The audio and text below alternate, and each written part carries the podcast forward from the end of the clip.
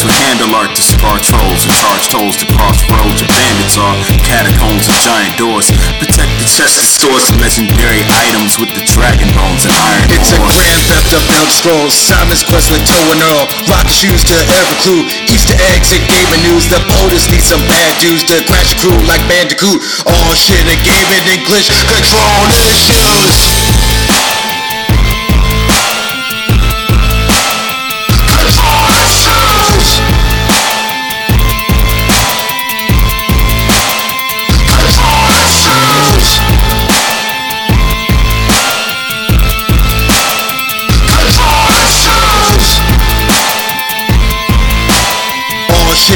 Shit a game English. Control issues. Yes, yes, y'all. Yes, y'all. Yes, Yes, y'all. y'all. Whoa, this is Control Issues. I am the AM. Say, say, say. A uh, dub. You can find us at control-issues.com. You can also go to your podcast provider, whoever that may be. Look for Control Issues, download it, subscribe to it, rate it, review it. Also, head on over to twitch.tv slash control issues pod, where we put up gameplay videos for your viewing pleasure. And mosey on over to Twitter. My Control Issues is the handle. AMC, how you live. Living well, A Dub. Everything's fine and dandy right now. Took a took a week off for for Mother's Day. We had we our schedules got busy, busy. People got sick, but yeah, um, yeah, things have been good. Watched, uh, I think you said yourself you did too, but watched Ant Man on Disney Yes. Plus. Got that, So got good. that Quantumania. Got that Kang? Got that Kang, that Luke, that Kang Kang. Yeah, Kang is fucking. I mean, they've been teasing it, but we finally got we, we got a glimpse of what Kang in all his full gloriousness can really be like. Yeah, Um, it's amazing. yeah, I my so my coworker's a big Marvel fan, yeah, Marvel Cinematic Universe fan, and all he kept telling me before I watched it was just like, you know, people people try to say the movie's bad, but they're they don't know what they're talking about. I love They it. don't. I love it. people. Yeah, people are trying to say it's not a good movie. So I kind of went knowing that in the back of my head. And then when I got there, I was like, "Oh, this movie is incredible! I don't know what the hell anybody was talking about. What'd you think of MODOK?" hilarious way to do that. And they brought they brought your boy back. So it was nice. That, that was excellent comic relief. yeah yeah it was, it was great um but yeah they, they had a lot going going on with it like um it's funny the the one thing i will say is because there's just so many marvel movies um as far as like different characters and you know there's the larger narrative and then there's you know the the the i guess the the narrative that's specific to each and every individual character within their own stories. And so like going back to ant-man it's like all right so who is this person again? Like because you have to like remind yourself what happened in the previous three movies as you're Mhm. going into an ant-man movie.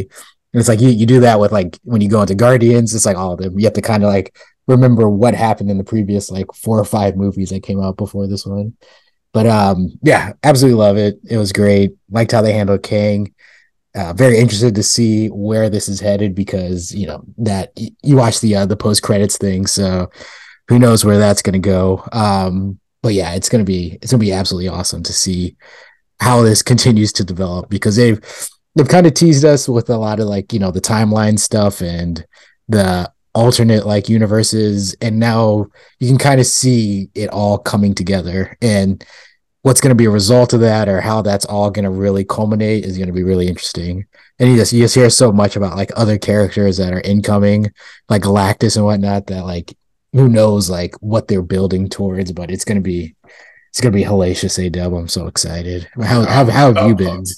yeah. Well, watch watch Ant Man. That was awesome. So got that under my belt. Also watched a, a short little anime series called Hell's Paradise, which I recommend. I think folks should watch it. It's just seven episodes.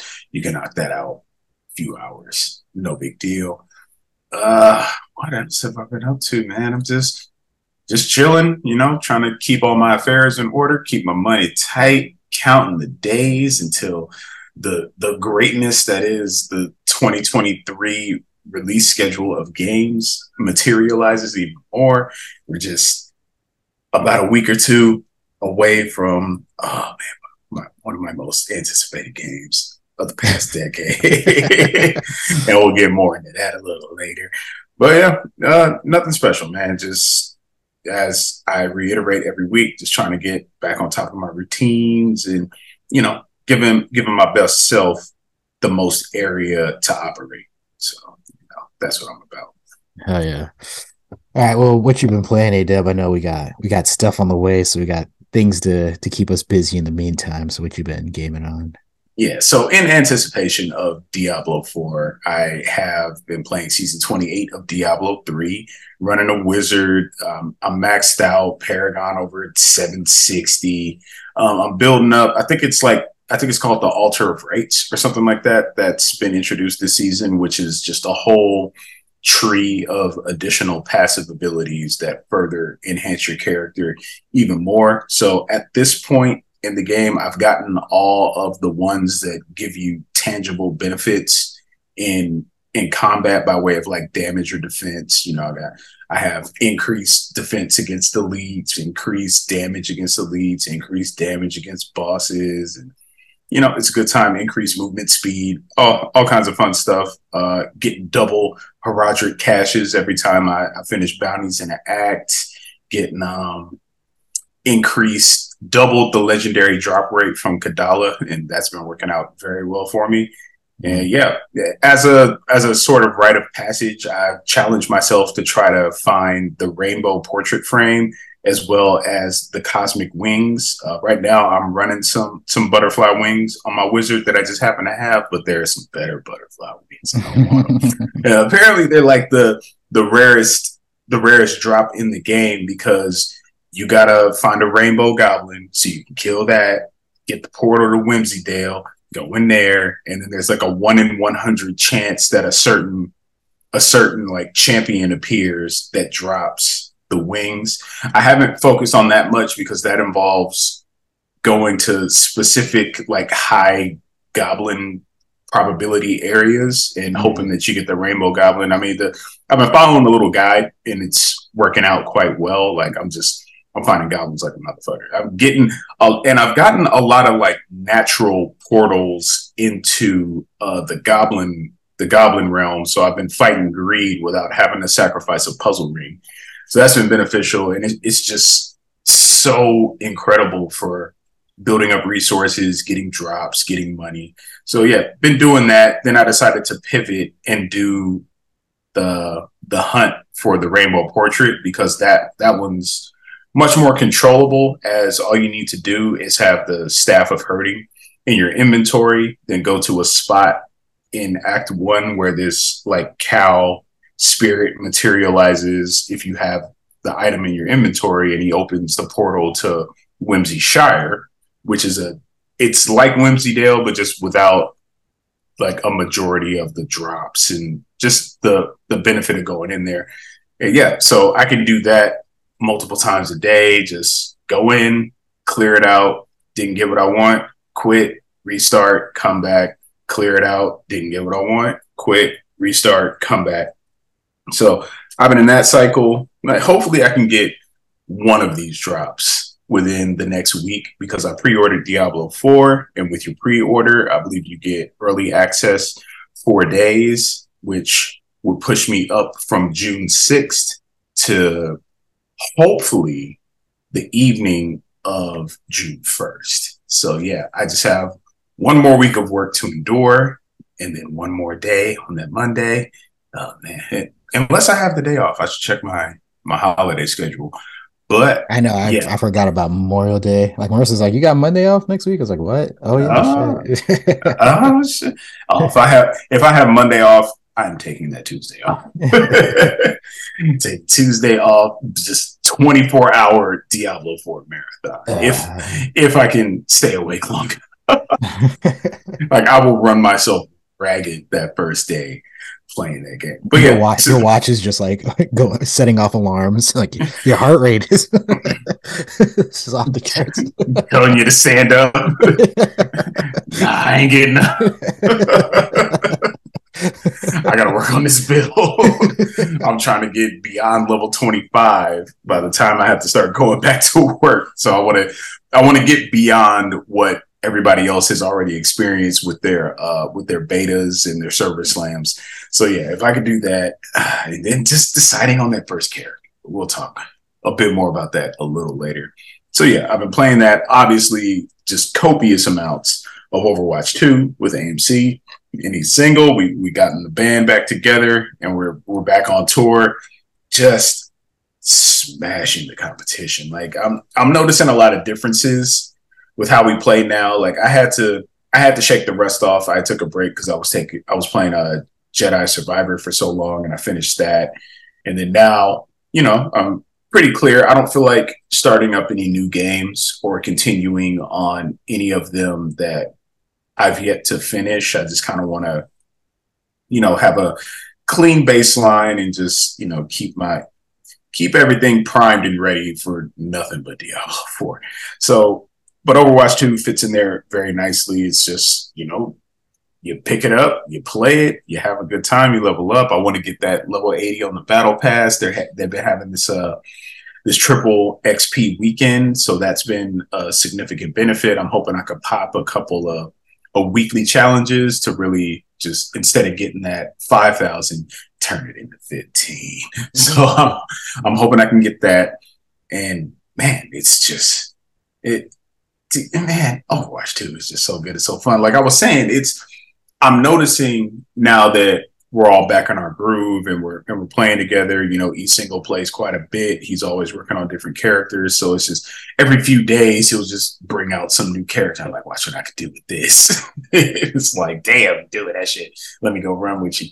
But yeah, so we do that. I noticed that now we're really good at getting just those strong starts where we steamroll the enemy like almost to the end. Like if it's tug of war, we'll push the, the robot all the way before they adjust. And then I'm also I'm also noticing the behavior of the other team because you know you play the game you'll come out you'll pick your mains or your favorite character or some character that you're trying out and then we do what we do which is just push them all the way back into their territory then that's when you see the Symmetra comes out, the Torbjorn comes out, the Bastion comes out, the Mercy comes out. It's like, oh, they want to win now. always, always found that amusing. And then that's when the game starts to heat up. You have the back and forth. Sometimes they edge it out. Most times they don't.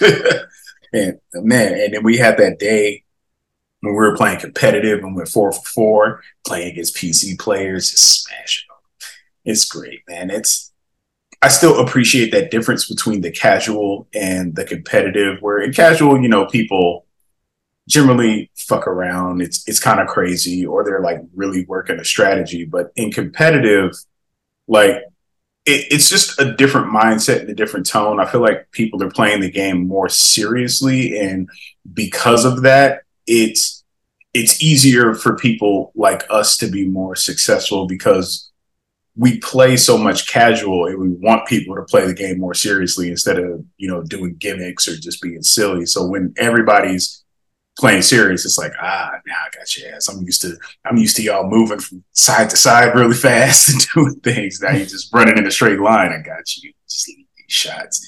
Get you. Really but yeah playing playing overwatch every now and then i'll pop gran turismo 7 on just to get uh my marathon in and get my my roulette ticket for the day. You know, there's still additional menus that I have to finish by collecting cars, and then I'm to unlock more menus as I collect cars and level up my collecting level. So, but that's always fun. That's always cool. Every now and then, fire up Forza Horizon Five, mess around with the uh, the Baja Adventure expansion, and you know, just get some low stakes, high speed racing in and you know it's just fun. It's great to look at. You know, you got all my money, get my wheel spins. In fact, I'm gonna probably boot it up a little later, see if I get some wheel spins, get some more millions, get some more cars, and enjoy that. And um, you know, every now and then I boot up Jedi Survivor just to see the new patches and if they finally iron out the performance issues that the game was suffering from when it launched. So, you know, I'm just just a little dabble here and there. Mostly I'm just keeping it cool, waiting patiently for Diablo 4. But AMC, what have you been playing? Yeah, for me, it's yeah, I mean, it's pretty much been one game, only one game. that was, as you discussed, Overwatch. So not a lot more to share there. You said a lot of it, but um, the big thing was you know I've been playing, I've been going back and forth between that Midnight Suns and Kirby, and then as the weekend like is coming up, I'm already formulating all right, what games do I want to play? And yeah, you send the text, you're like, you got the update that Blizzard announced that they're gonna have the three XP weekend or the three times XP weekend. So, you know, triple of everything that you got before. And you know, with the battle pass, I'd fallen behind, you know, putting a lot of time into Midnight Suns and Kirby. And, you know, after already dropping 10 bucks, like, I want to get all this content before this thing goes away. Got about 25, about 25 days at the time um, the, the, that the weekend started. So I had to add a lot of catching up to do. I was around like level 40. And yeah, so I just played Friday night, a little during Saturday, during the day, Saturday night, and hopefully I'll get some tonight. But at this point, I'm up to now level 57. So yes. did a quick 17 levels in those two days. And I'm, yeah, I'm at the it point. Takes, it takes 50 hours, AMC. Oh, so it takes all my, how can I have a life, A Dub? How can I have a wife and kids? like, dude, me, me and E Single were playing Overwatch, and I think like for the first eight or nine games, we lost every single game. And, you know, we were frustrated as hell. I went up like five levels. yeah, exactly. Oh, and, and, I th- and, I think that was a that was either like the first night of triple XP or the night before. But we were just on a losing streak, and I'm leveling up, leveling up, leveling up. So it's like even if you aren't good at the game, even if you aren't winning, you're still hitting your challenges. You're still getting your experience you're still leveling up at a somewhat rapid pace. And then the better you play the game, the faster you level up. And it does not take 50 hours to unlock a character and stop spreading this misinformation. And then, like, as you're playing, like, you just randomly hit those seasonal challenges, those weekly challenges, and that's like 5,000 on top of it, 5,000 yep. on top of it. Yeah. Uh, yeah. So, yeah, now that's what I know. Is the big thing was because in the daily challenges, you'll get around you'll get a 3000 boost if you do each daily challenge. And so that's like usually a big like boost to whatever you just did in that match. But with the 3 xp you're getting 3000 no matter what as you're playing. Mm-hmm. so it's just it's just triple so it's just flying up. So yeah like only in like a, like two or three like three matches i'm like leveling up every time. So that's pretty quick. Um and yeah like and just enjoying the game putting in a lot of work with lucio um, putting on some work with um, one do Baptiste, but ended up falling back into Mercy, playing Mercy, and then I got a lot of Kiriko in. And Kiriko, I finally started like the good thing about Lucio is Lucio kind of teaches you to to lead your shots. And so what I did was instead of just holding it, hold on, let me let this fucking mm-hmm. cat out. I'm gonna All right, yeah. So back at it. Um, yeah, so I've been playing because of Lucio. Lucio has really taught me how to lead my shots. And with that, so with Kiriko, what I adjusted was instead of just you know holding down the attack button, so I'm just constantly throwing kunais but missing because it's, it's like a it's a steady attack, but it's not a quick attack if you know what I mean. Um, and so you really have to. So now I'm just I'm just tapping it as I want to throw the kunai instead of just holding it down, and I can lead it a little bit better. And now I'm starting to get the attack up with Kiriko. Um, and so yeah, with that, like once you get her attack on, she's pretty devastating, and her healing is already on point. The invincibility, uh, that's already great. I feel like I could get a little bit better w- with that, and then her ultimate once that goes out, it like pretty much your team is just so powered up at that point with the uh, attack rate of fire and everything else being like sped up like you just immediately clear out. And so lining that up perfectly especially on like an escort like it's there's nothing the enemy can do. It's just the momentum is on another level when that ultimate comes out. So she's been great. I just have to get better with um evading with her because her thing is that you have to be looking at another character and then she'll do that um that teleport. And so you have to always kind of keep in mind like if there's a tracer that's going to come into the back to try to pick you off you have to make sure that there's always kind of a teammate within your line of sight so that you can quickly teleport to them. Somewhat similar to mercy. But um with mercy what's good is once if you have your healing thing on your healing beam on a character you don't have to be looking at them in order to pull yourself to them. So it's a little different Kiriko, you have to always keep that in mind. So if anything, I've been kind of practicing or testing out like different positions for her um, on the field so I can still get off my damage, be doing all my healing, and keep myself safe. Um, and yeah, so she's been great, but really it's when everything's like when you know, as you were talking about earlier, when it's time to stop fucking around, that's when I bring out Lucio, and it's just I put in so much work with Lucio at this point that my survivability is great. I I know when to hit the healing boost. Um, I know when to drop that ultimate. So it's just everything is just like I don't know. It's I don't have to think. It's all muscle memory with Lucio, and so it's it's immediately game immediate game changer. And yeah, I felt like even when I'm playing like now, like even single player, like I'm getting my wins. Like it's not too bad. Um, like normally in the past, I always felt like if I was playing alone, I'm getting like one, I'm getting a win like every third match, maybe. Mm-hmm. Whereas this one, it felt like every other one, if not like getting two in a rows at times. And so, yeah, like this feels like one, my skill has been getting better and they've been matching me with better players. And as I as I alluded to or mentioned to you in the pre-show, I've I've just been snitching like crazy in uh in Overwatch. Um, first I was doing the uh, avoid avoid teammate thing, um, when you know when people were just getting out of pocket, uh, and then it, it let me know it let me know like, hey, you've avoided like your limit of players. you you've, you've avoided half the community. so like I was like, all right, well I can avoid people if like basically if somebody is their behavior is just completely reprehensible. I'm reporting them. And so I've reported two people at this point, just like not having it. Uh, and so yeah, I'm I mean, reporting people like every day. Yeah, it's because like no, I'm, it's not like a, a flippant thing where it's just like nah, yeah. Uh, like I'm not like even if I win, if I think something's fishy, I'm reporting somebody. Somebody made a remark. Like I think E Single said something about somebody cheating on a game and somebody texted like you're you're complaining about cheating and you won. It's like, yeah. yeah. this, is your, this is your fucking cheating. Stop yeah. doing that shit.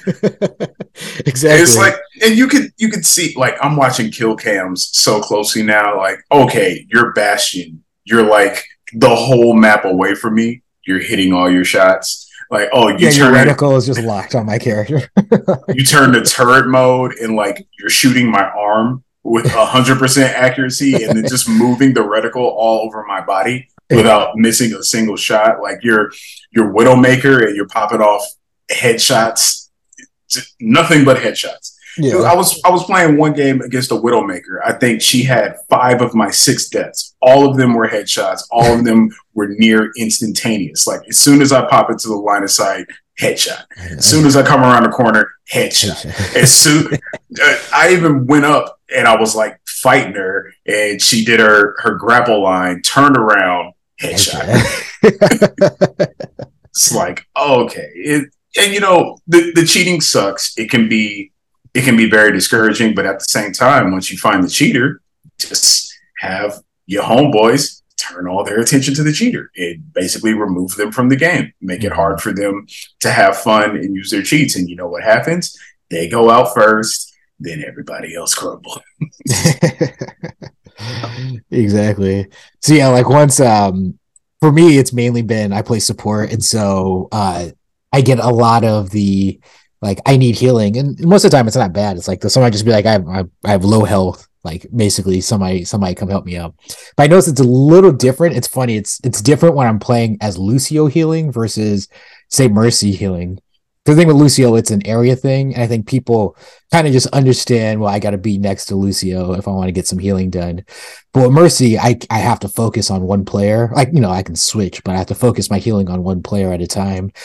And so if one feels that they're not getting that attention then they'll like start like doing the I need healing, like spamming it towards mm-hmm. me.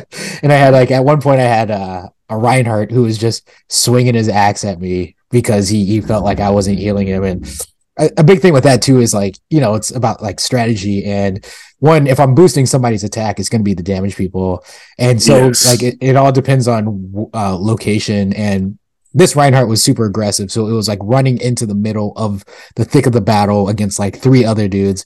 And it wants me there right behind him. But as you know, because the strategy that you and E single have mastered, it's go for the go for the mercy, go for the squishy, go for the support. Mm-hmm. And so if I'm right there with the Reinhardt, they're not even gonna focus on Reinhardt. They're all coming right after me.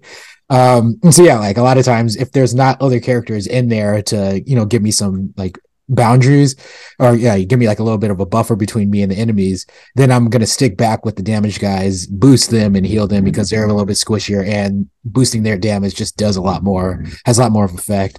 So yeah the reinhardt wasn't happy about it so i immediately just looked at his username and i was like when this match is over it's on reported Yeah. then there was another character where they were um like the team was like losing and they were getting upset about it. And so then uh they uh towards the end of the match you know like you die you respond and you're coming out and i just see the character right outside you know the spawn area where you know where you get your health and they're just doing the emotes like dancing around and, Yeah. and then like at first i was like oh man and i was like whatever but then other characters were coming up and killing that that that person so I Mhm. was like, oh, so then you're just, and I looked up the term because, you know, they have all the different things that you can report, and it was feeding, which is basically just dying, like letting the other team kill you. yeah. Um, and so yeah, I immediately reported that character for feeding because fuck that motherfucker. Yeah. Uh, so yeah, those have been mine is like any type of inappropriate behavior that I'm just like, this person is just not playing the game with the spirit that's intended to be played with. That person's getting reported. But I'm definitely going to start looking out for those cheaters too, because that is some bullshit. Speaking of people that that play the game with the wrong spirit, here's a, I, I saved the video because I wanted people to see this shit. Uh, I was playing in a match. I think it was like like in Lijiang or something. One of the, the one where like you guys come out the points on one of the sides, and then it's like it's on a building, and then it has those openings. Like Lucio and Orisa usually try to boot people coming in coming in the side to boot them off the edge. So I do that. I see them doing it. Like their Orisa and their Lucio are just lined up at the door, like edging, edging in and out, trying to bait people, get the boot. So they boot me and another player. The other player dies, but I'm playing Sojourn. So I hit the dash in midair. I managed to land on this part of the map that's like it's it's not instant death and it's not somewhere you could stand, but it's it was enough for me to hit that part, jump back. I land behind Belucio. He's standing at the corner, admiring his work, emoting, and just light his ass up. And I was just sitting there like, don't celebrate. You never celebrate. You get the job done. Spiking Dude, the I- ball. Dude, the. I, I was so pumped that I avoided that elimination and then came back and took them out when they thought that they were just the shit. Like, yeah, never, never settle. Yeah, that's great. That's always watch the six, expect the unexpected. you prepare for me, but I prepare for the unknown. I'm for you. and now I got new weapons. Yeah, boot me again. Let's see what happens. Oh, that's great. oh, it was amazing. I'm, I'm, I'm gonna show it to you. It's gonna Yeah. Um, yeah, so pretty much as I said, pretty much just been focusing on Overwatch. Um, wanting to get all my power leveling in. Oh, the grinding. Yeah, and then what's great too is like played It's a ton of it.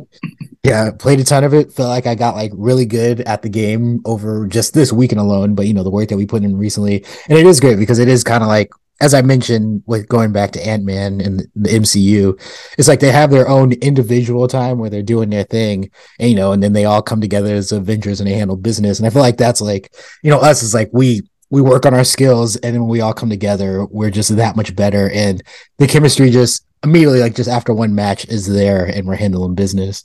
So it's like very much a metaphor for you know just that team building while also working on yourself and in mm-hmm. between. Yes, becoming a better, becoming a better contributor, but Yeah. also making the team a stronger human. Hell yeah, exactly. Just new new tricks and, and just the call outs. We our our language is getting very like abbreviated and short. It's just like widow, I'm on it. Yeah. Mercy, I'm on it. Ryan's low, I'm it. and that's that's only if we aren't already on it. It's like, oh, he's low, he's dead. yeah, exactly. It- it's so good. Just man, that that synergy. Ah, it's so good. I love Overwatch. I'm just thinking about it. Yeah, it's so good. Definitely hitting up each single after the show. Get Yeah. some matches in. Might get to level 80 today. Damn. Um, yeah, so put in work with Overwatch, and then uh yeah, that's pretty much it. So let's get into these topics of the week. Hot Hot topics of the week.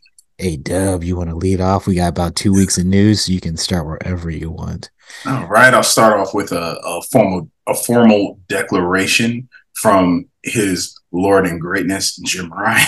Mm-hmm. yes, uh, just a just a little snippet. It's kind of a quick hit, a little early for that. But PlayStation CEO says Sony is sticking to its current PC strategy for PS5 exclusives.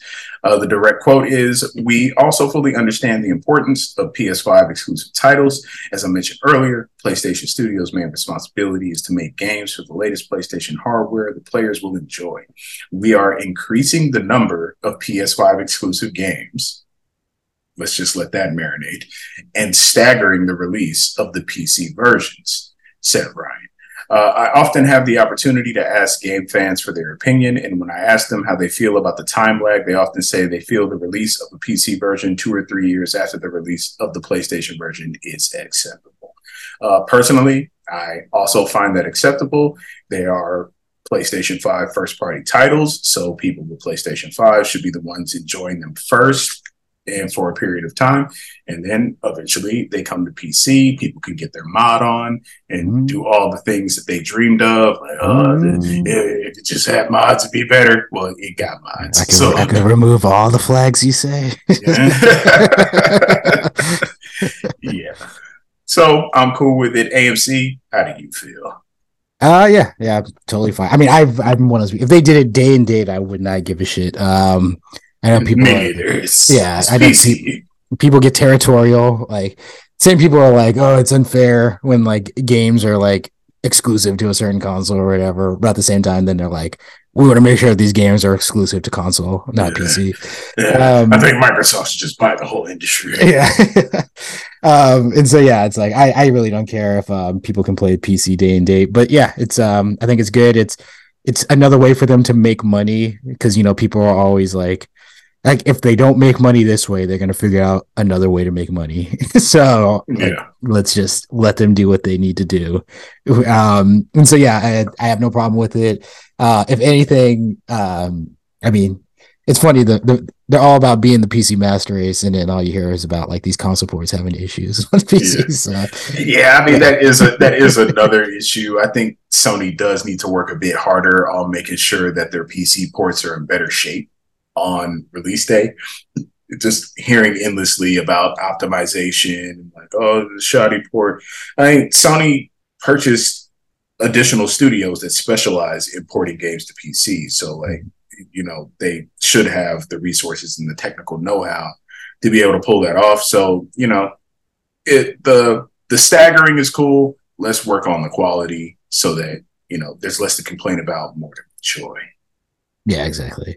So yeah, I have I have no problem with this. Um, if anything, good to good to hear that at least they're open up front with it, so people can stop like being surprised when you know when a an exclusive is announced for PC. why would they do this? Yeah,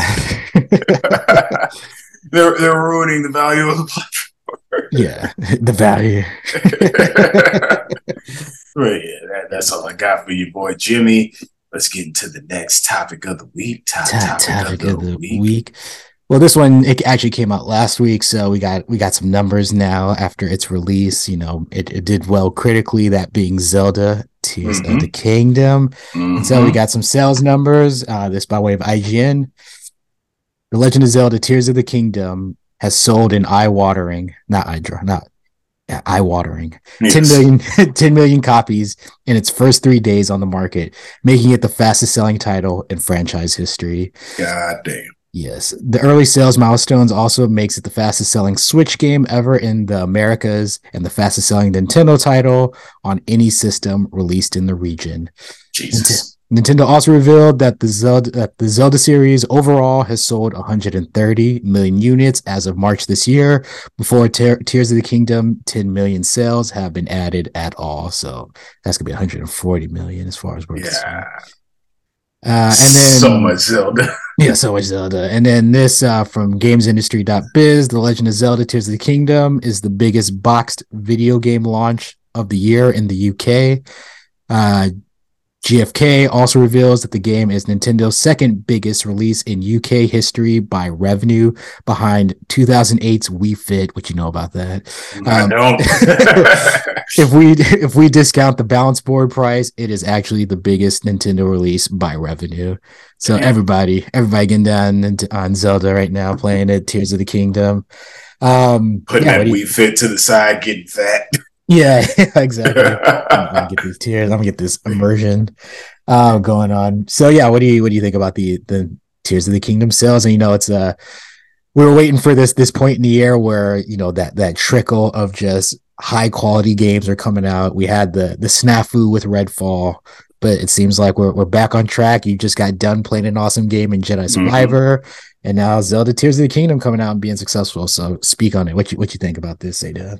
Well, on the positive note, this is extraordinary. It's almost expected in a way because you know Breath of the Wild set the world on fire. Tears of the Kingdom is takes place in the same world with just a whole lot more content and player agency added into it. It's excellent. Nintendo did what they needed to do for their fans. However, the on uh, on a different tip, the reception for Tears of the Kingdom helps to kind of illuminate this odd year in the review sector because you know this whole generation people have just been frothing at the bit for like oh yeah 60 frames per second should be standard in all games and by and large a lot of games have had 60 frames per second.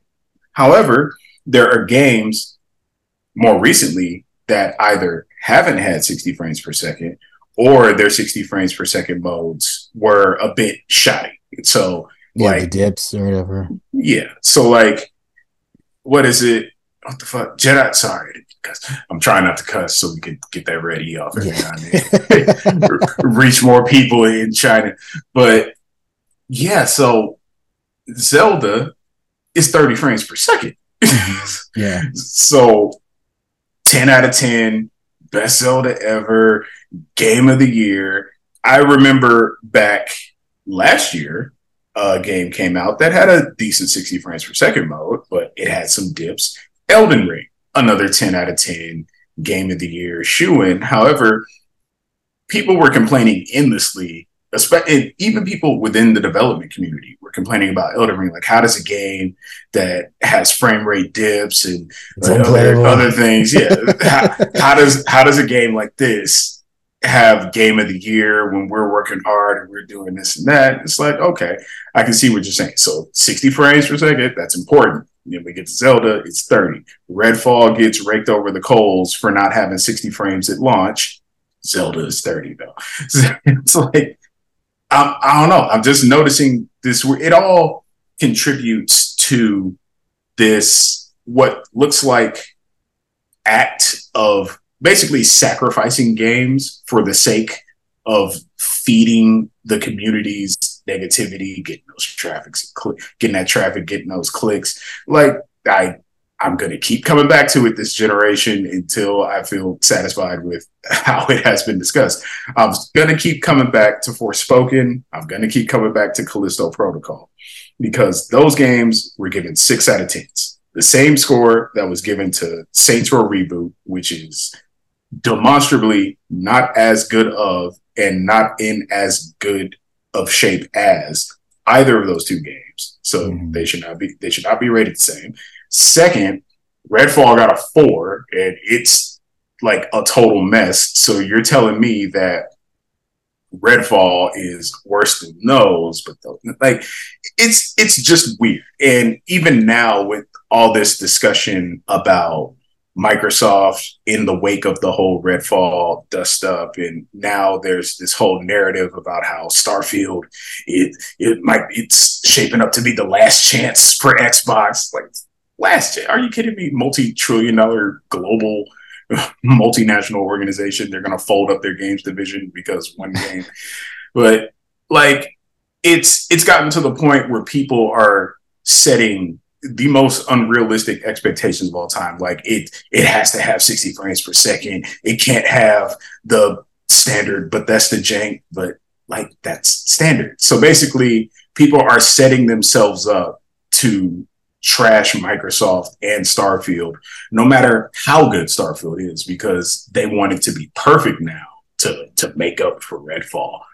It's like, come on, man. It's if the game is good, if it's in good condition, grade it accordingly instead of putting this false narrative on it where it's it has to be this thing. Is we keep finding ourselves in these situations where a beloved franchise or like a highly popular IP gets a pat on the back and a pass for either not having certain things or for having those things in poor shape. Yet when lesser known games or new IPs come out that are solid games and they're together, then they're the ones that experience the the knocking of points off of their score for the most ridiculous reasons. Like what is it? Callisto Protocol got knocked because it wasn't like Dead Space. Forspoken got knocked because of the dialogue. It's like really six out of ten for that. But you know, Star Wars Jedi Survivor gets gets nines, and it was in pretty rough shape in its performance mode. The performance mode was not putting on a good performance. Tears of the Kingdom, no 60 frames per second, 10 out of 10. Nobody says anything about it. It's just kind of weird. It's these examples keep adding up and it's I it's just a lack of uniformity. It's really a, it's just a situation where it seems like the industry itself or the media outlets are playing favorites, like they don't want to say anything bad about or or you know create negative discourse over the big games that they like or that they want, but then it's the new IPs and the indie games or like the games that do most things right, even oftentimes better than the games that are getting the nines and tens, but they're the ones that have to get the low scores. So that's just that's just weird to me. I feel like people should pay a bit more attention to that and speak up on it. Like AMC, how do you feel? Yeah, no, I, I totally understand what you're saying. It's like it's the kind of like it's people are picking and choosing what they're deciding to focus on. And so yeah, it's like the thing is there's always gonna be certain people like they'll be like, How could Jedi Survivor get a nine out of ten? It's like they're overlooking all like the jank within the game. And it's like, well, it's because people are still having a good time mm-hmm. regardless while they're playing the game. And that's why I think like it's the, the Zelda thing, it's people are like, well, it's it's 30 frames. People made such a big deal about Redfall. And it's like, I the only difference I can say is that people are having fun playing the game. Yeah. But they're but they yeah, they're making it now this is where it's completely unfair is with Starfield. They they're making it seem like Starfield is dead in the water. Yeah. If it's not running at 60 frames per second. Yeah. Where it's like, as we just said, every you know, the people who are the biggest critics are always the ones that say, like, it's all about gameplay. Gameplay is king. It's all about gameplay.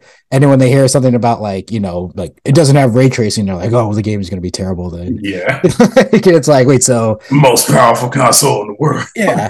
And I, I like obviously a bit of that too is the um. I mean, you had mentioned it, like kind of like just how Nintendo's treated. Like they don't like when they were going through the whole acquisition thing with uh, Activision, and like they were treating Nintendo as like yeah, with Microsoft and Activision, and it, like basically the whole idea of like, well, Nintendo, they're not really like a was it like a high performance console? They're not a high end console. yeah. Oh, okay. and so, so they yeah. get they get excluded from all the comparisons and measurements because oh, Nintendo's different. Like still, they've been in the gaming industry longer than both of them. Yeah, it's a, it's like it's that. but they don't like, get their respect as a high end console. Yeah, exactly. So it's like it's that thing of like, well, they're not going to get their respect as a high end console, but then they're going to be graded on a different curve curve because of that that perception. Uh, whereas like, so that means like their games are going to do better even if they're not running at 60 frames per second whereas like it's an expectation it's and as you said like a lot of it for me, I feel like a lot of that criticism is we have to set the tone with these publishers, with these developers, with these console makers that we're not going to accept anything below this. And so we they almost they have to make a big deal about a game not running at a smooth 60 frames um and so that they won't put out games unless they're at that point locked in at that point with the performance mode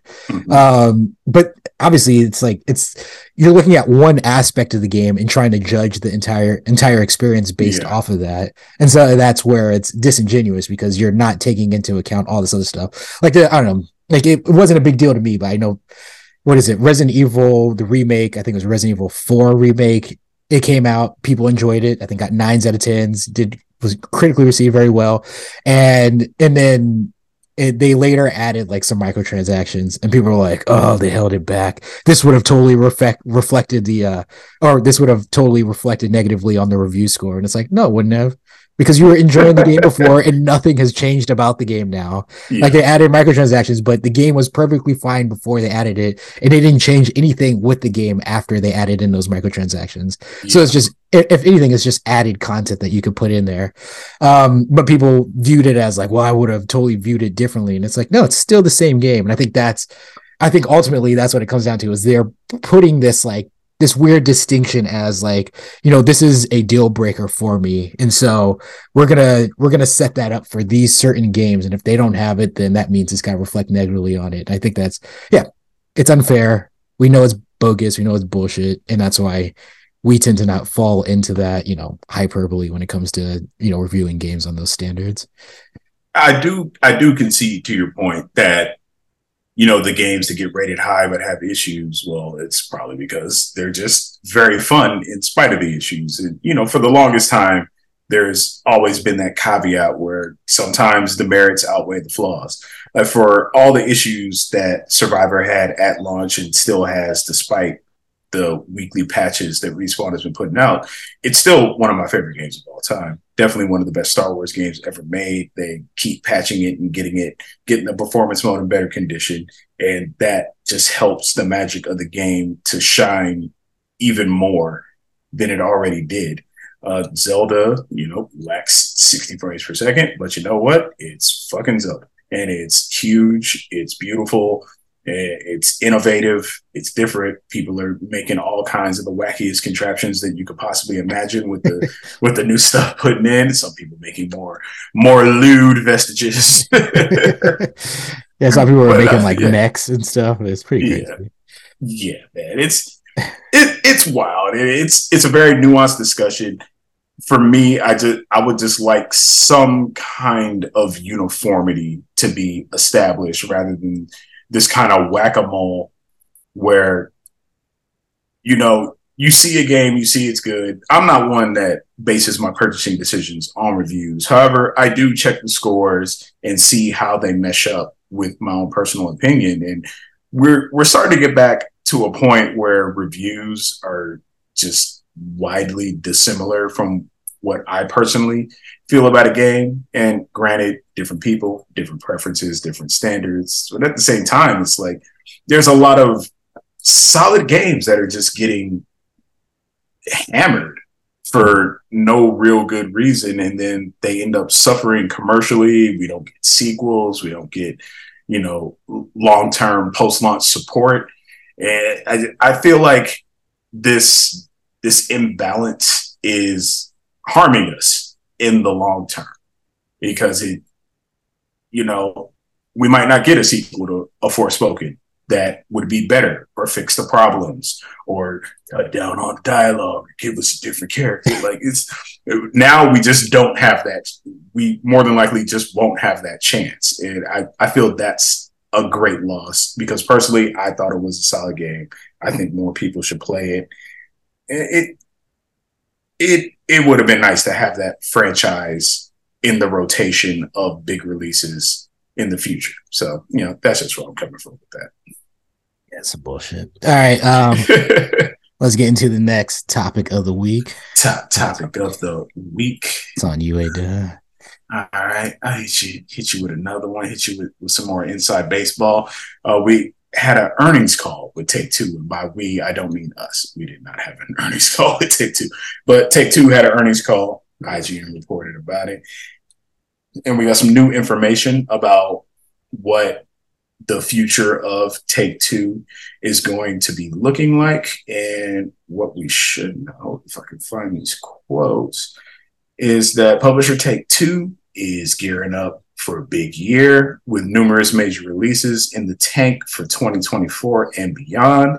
But in the meantime, it plans the current fiscal year to have 16 total games released.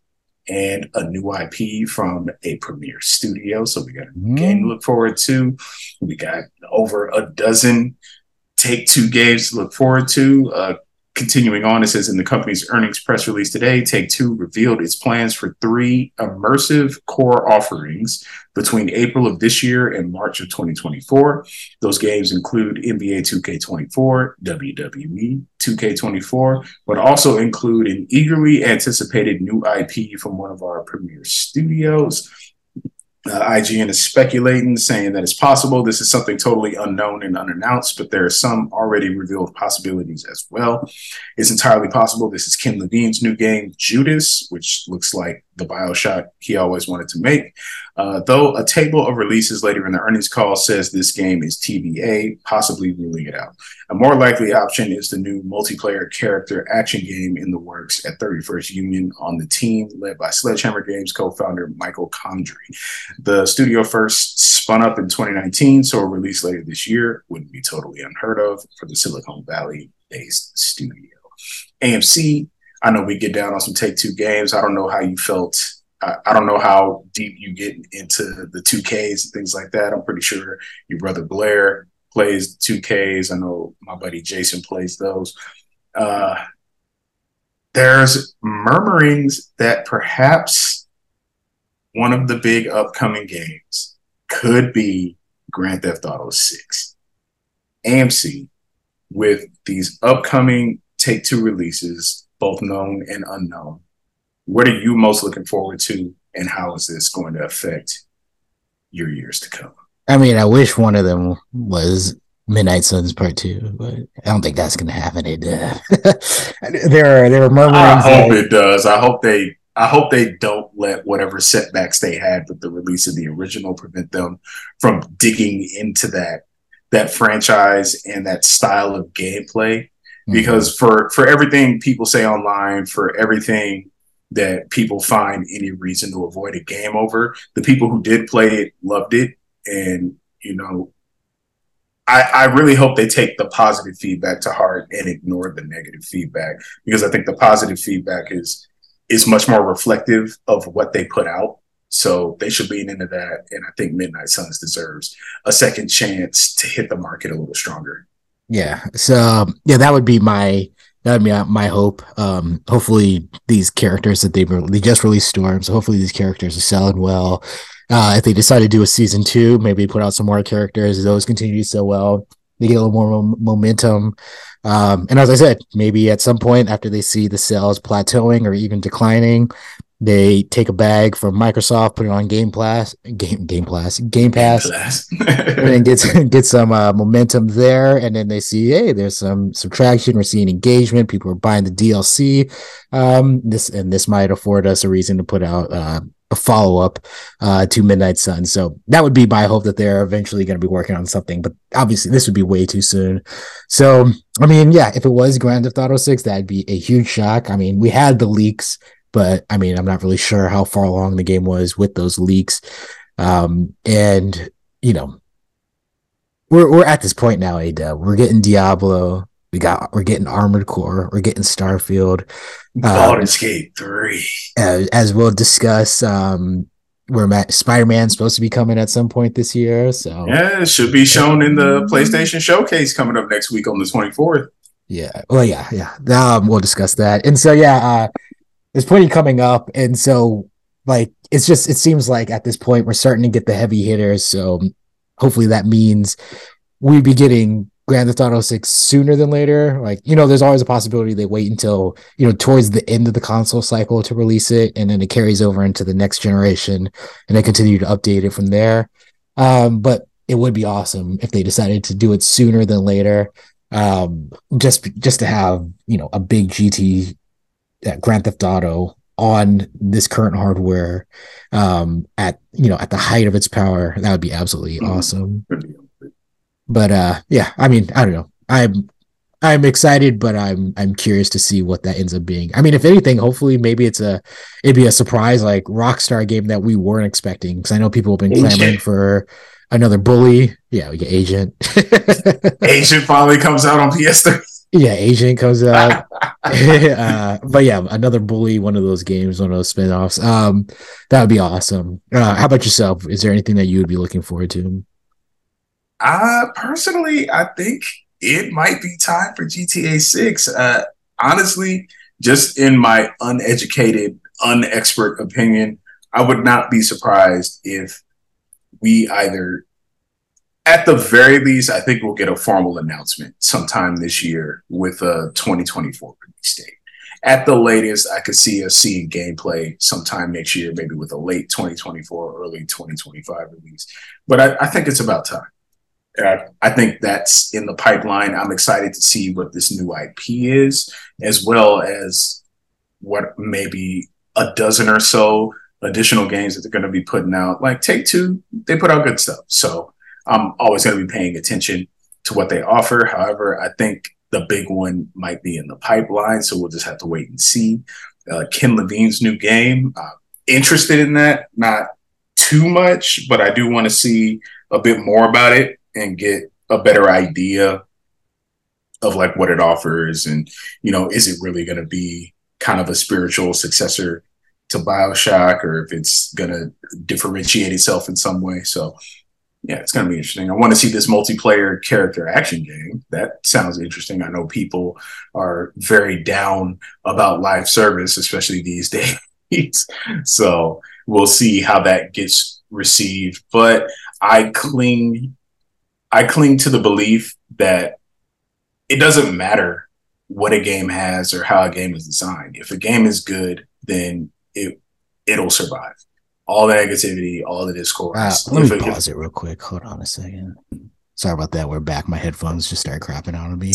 yeah, saying? but it, it, it does like for as much as people talk shit online, like we we've been saying it for years. It's the, what you hear online doesn't always reflect reality. And in the gaming sphere, the remarks online seldom reflect reality.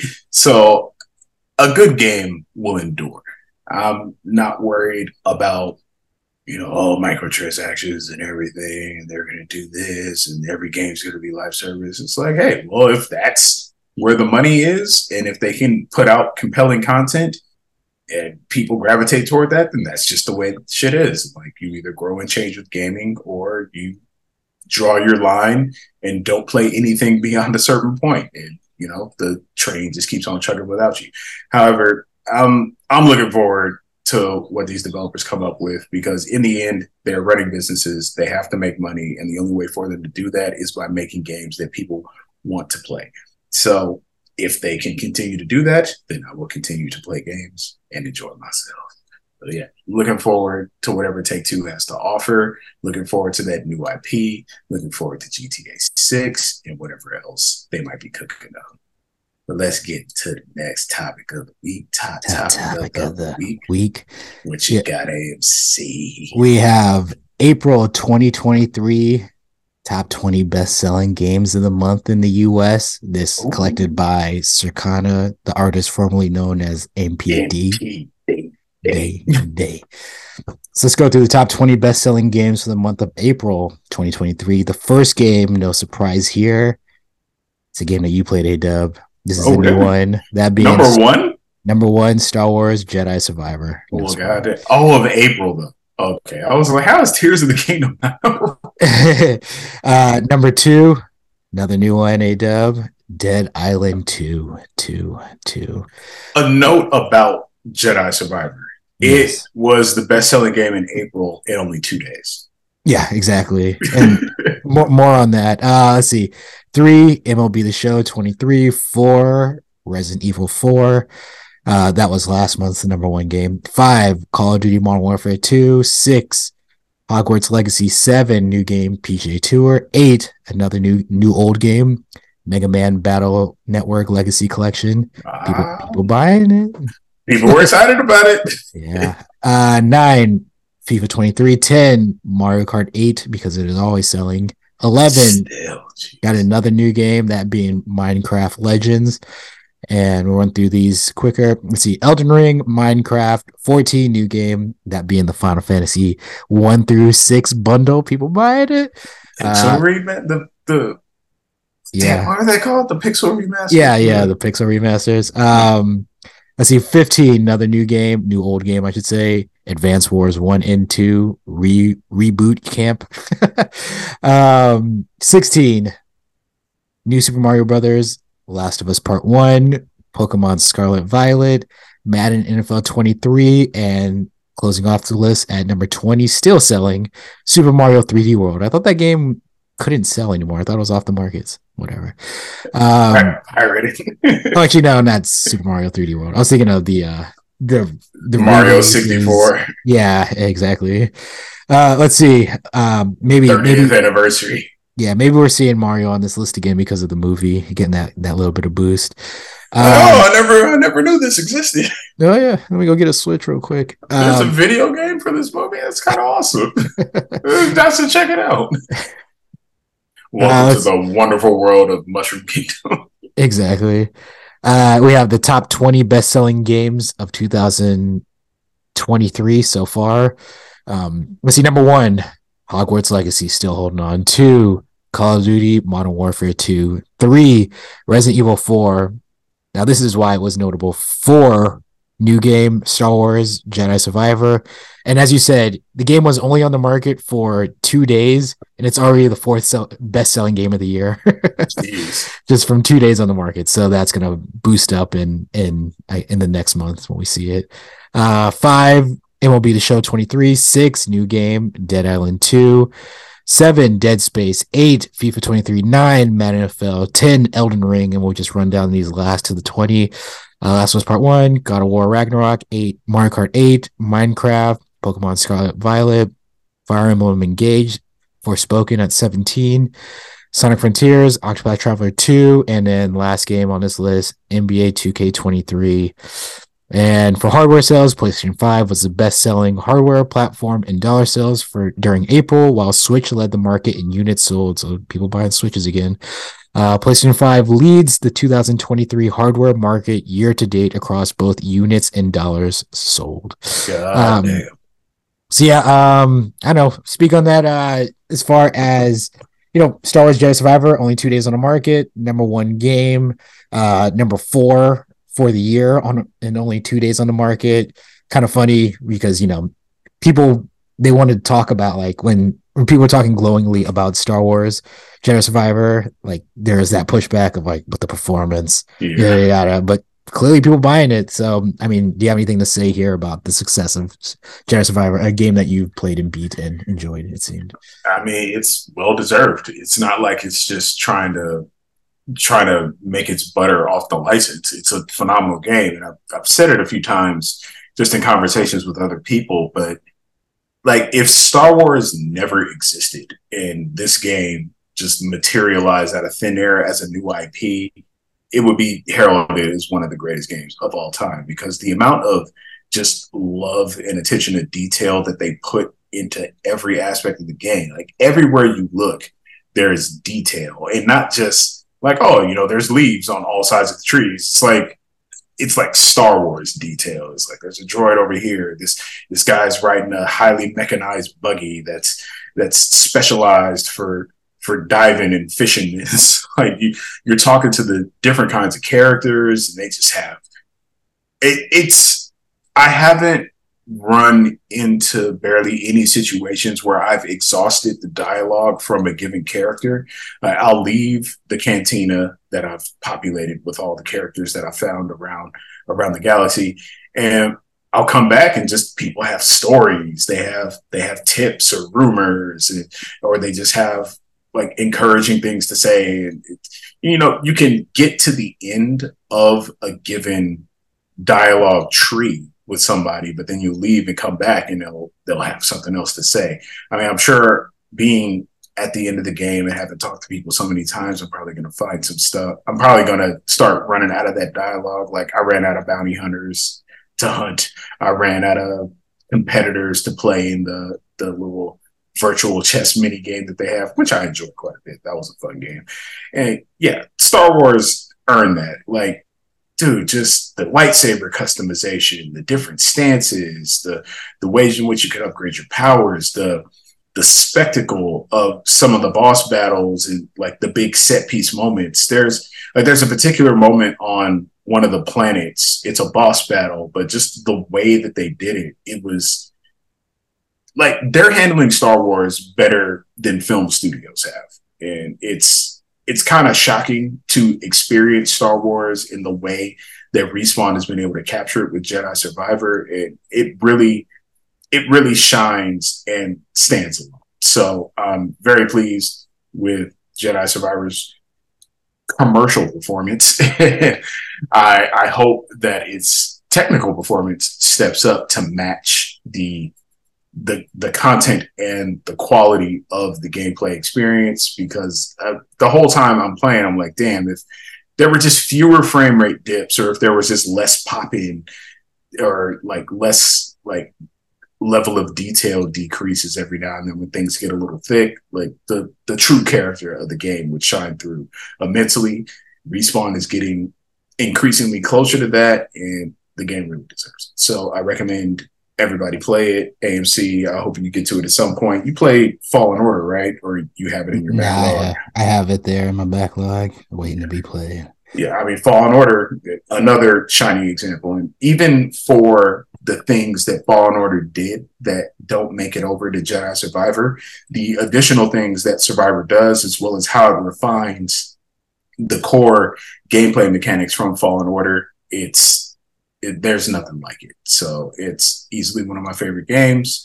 I would say that it's a game of the year contender very easily. Uh, it's I, I don't know how it's going to stack up against Zelda, but I mean this is going to be a, a fraught year for awards because there are several heavy hitters coming out. However, we have two, and they came out within about a couple weeks of each other. So I think everybody wins in that situation. Yeah. Only other thing I would add is um, good to see the sales of you know Dead Island Two. It debuted number two for the month, and then mm-hmm. um, I think number six for the year. Um, sorry, let me pull up those notes real quick. The uh, people uh, number, playing it or having it. Yeah, people are enjoying it. Yeah, number six for the year, and you know, it's once again it goes against like that idea. You know, when people are talking about like, oh, it's in development hell. I mean, Dead Island Two was first announced what in 2014. So oh almost, Jesus, was yeah, it? yeah. So almost 10 years later, the game came out, and people talk about like, you know, when a development cycle goes that long, they're like it's in development hell, this game's dead on arrival, and it comes out, people are enjoying it. So it just shows that even if there it does seem like there's an issue just because of how long it takes for a game to come out doesn't necessarily mean that it's going to impact the final product in a negative way. Mm-hmm. Um, so yeah, happy to see that that game came out, did well, people enjoyed it, and so some lived up to expectations because people were excited. But I know that there was almost like a, I guess, a morbid curiosity as to like what how this game was going to show up eventually, and they the fact mess that, it up. Yeah, and the fact that it showed up well was, uh, I think, good on the developer to stick with it and get out a great product. Like, I can't, oh, I, I can't, I, I can't identify a point in history where there was this shift to where. like people have always been playing games and looking for problems. I mean, one of my favorite quotes from somebody online was that I, I can find something wrong with any game. It's like that's that's not good, dude. Yeah, that's not a good call. that's, that's not that's not the wolf you want to feed, buddy. But yeah, so there are those people, but now it's it that mindset seems to have permeated the gaming culture in general, where now it's like there's a sect of people that don't even give any credit or merit to the good things the games do because if if something's missing or if something isn't working right, then the whole thing is bad. It's just it's so weird. It's so out of place. It helps nobody, and it just it feeds the toxicity that the gaming community has become synonymous with. So that's something that we don't benefit from. we need to get a handle on that. Like, let's let's look to the merits. Like, oh, I can't I can't enjoy a game if it drops a frame. Then stop gaming. there will always developers will always be pushing the envelope. I mean, personally, I feel like developers could kind of rein things in a little bit. It's like, yo, just if I don't care if you have to sacrifice a mechanic or two, if you can nail down that performance because if everything is smooth and pristine, then I'm going to be able to enjoy what's there to the fullest extent. However, if you're just throwing shit in there and like, ah, it's good enough, eh, that's going to make it tough to really have your back when it comes to these discussions about, well, it doesn't have this and this doesn't work and this and that. And it's like, yep, you're absolutely right. Personally, I'm enjoying it. I can see your complaints. The developer needs to do better. yeah. All right, let's move into the next topic of the week. Topic of the week. So, kind of in that vein, we get to one of the bigger stories from the past couple of weeks. This is Overwatch 2 news. Uh, we got a little, it's a little bit of bad news. Unfortunately, it seems like there are some aspects of the PvE hero mode that have been canceled internally by Blizzard. So, just a little backstory uh, back when they were marketing Overwatch 2 and getting us ready for that that day one release. They made a note that hey, we're also working on this single player aspect of Overwatch. It's going to have these story missions. It's going to have this hero mode where there's progression and the characters are going to have skills that you that you gain and it's going to change your experience. It's going to be independent of the of the PvP mode. A lot of people were excited about that. Personally, I was too. I was looking forward to it. However, at the same time, I still enjoyed the tried and true Overwatch experience. So I just took it as eventually I'll I'll get that bonus and I'll have just another way to play the game. However, in the meantime, I'm just gonna get my 5v5 on, play with my boys, have a good time. But uh speaking from the words of Blizzard, they say development on the PvE experience has not really made the progress that we have hoped. The team has created a bunch of amazing content. So there's awesome missions that are really exciting. There's brand new enemies that are super fun to fight and some truly great and ridiculous hero talent. But unfortunately, the effort required to pull all of that together into a Blizzard quality experience that we can ship to you is huge. And there really is no end in sight or defined kind of end date where we can put that out into the world. And so we are left with another difficult choice. Do we continue to pull all pour all that effort into PvE, hoping we could land it at some point in the future, or do we stick with this set of values that we have aligned on and focus on the live game and focus on serving all of you? With everything we have learned about what it takes to operate this game at the level that you deserve, it's clear that we can't deliver on that original vision for PvE that was shown in 2019. What that means is that we won't be delivering that dedicated hero mode with talent trees, that long term talent power progression. Those things are just not in our plans anymore. And we know that this is going to be disappointing to many of you, which is why we wanted to bring it up before we talk about the roadmap. And to be perfectly honest, it's been really difficult for many of us and a lot of folks on the team that pour their heart and soul into that stuff. So there was also an interview that followed the release of this news, where the people in charge of Overwatch 2 gave a little bit more explanation about exactly what it is that they cut and exactly what it is that we're going to be getting.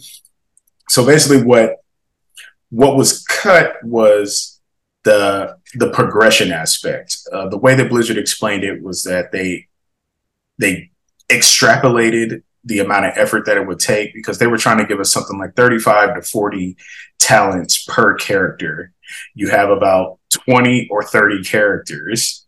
And so that's almost a thousand different talents that you have to design and just for this one mode. That's going to take time and resources and the way that they were developing it was pulling away from their ability to support the pvp game as it already was. And they just made the decision that you know we need to put these resources back into the pvp because that's where people are that's what everybody's doing. Um, all the work that we did on the hero mode, like they're not going to have the progression with the talents. However, we're still going to be getting the story missions. We're also going to be getting hero mastery missions. And these are part of the roadmap that they've gone into detail about, which covers season five, six, and seven. So let me see if I can pull up that roadmap. So while we aren't getting the progression and those hero missions, what we are getting is in season five, we're getting something called the Questwatch, which is a limited time event. There's also going to be something noted as Mischief and Magic. Uh, there's going to be a cinematic reveal of what might be a new character. And there's also going to be the Summer Games. There's going to be 5v5 mini comp season. Uh, on Fire returns. I don't know what On Fire is, so that'll be something we're checking out. And they're also going to be introducing the Creator Workshop mode, which we're going to get more information about at a later date.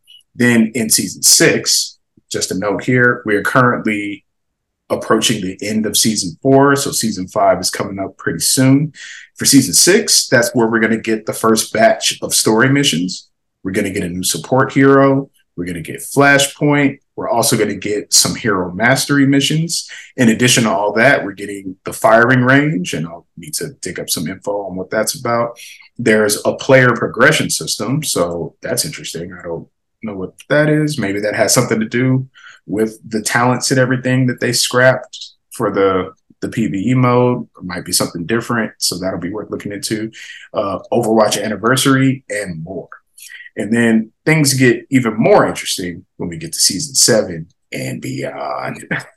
so in season seven, we're going to be getting a new tank hero. So over the course of two seasons, we're getting two new heroes. That should be something that everybody's excited about. So, new tank, uh, new collaboration event with a limited time mode. There's going to be a new control map, a new winter event, new hero mastery missions in addition to the ones that they introduced in season six.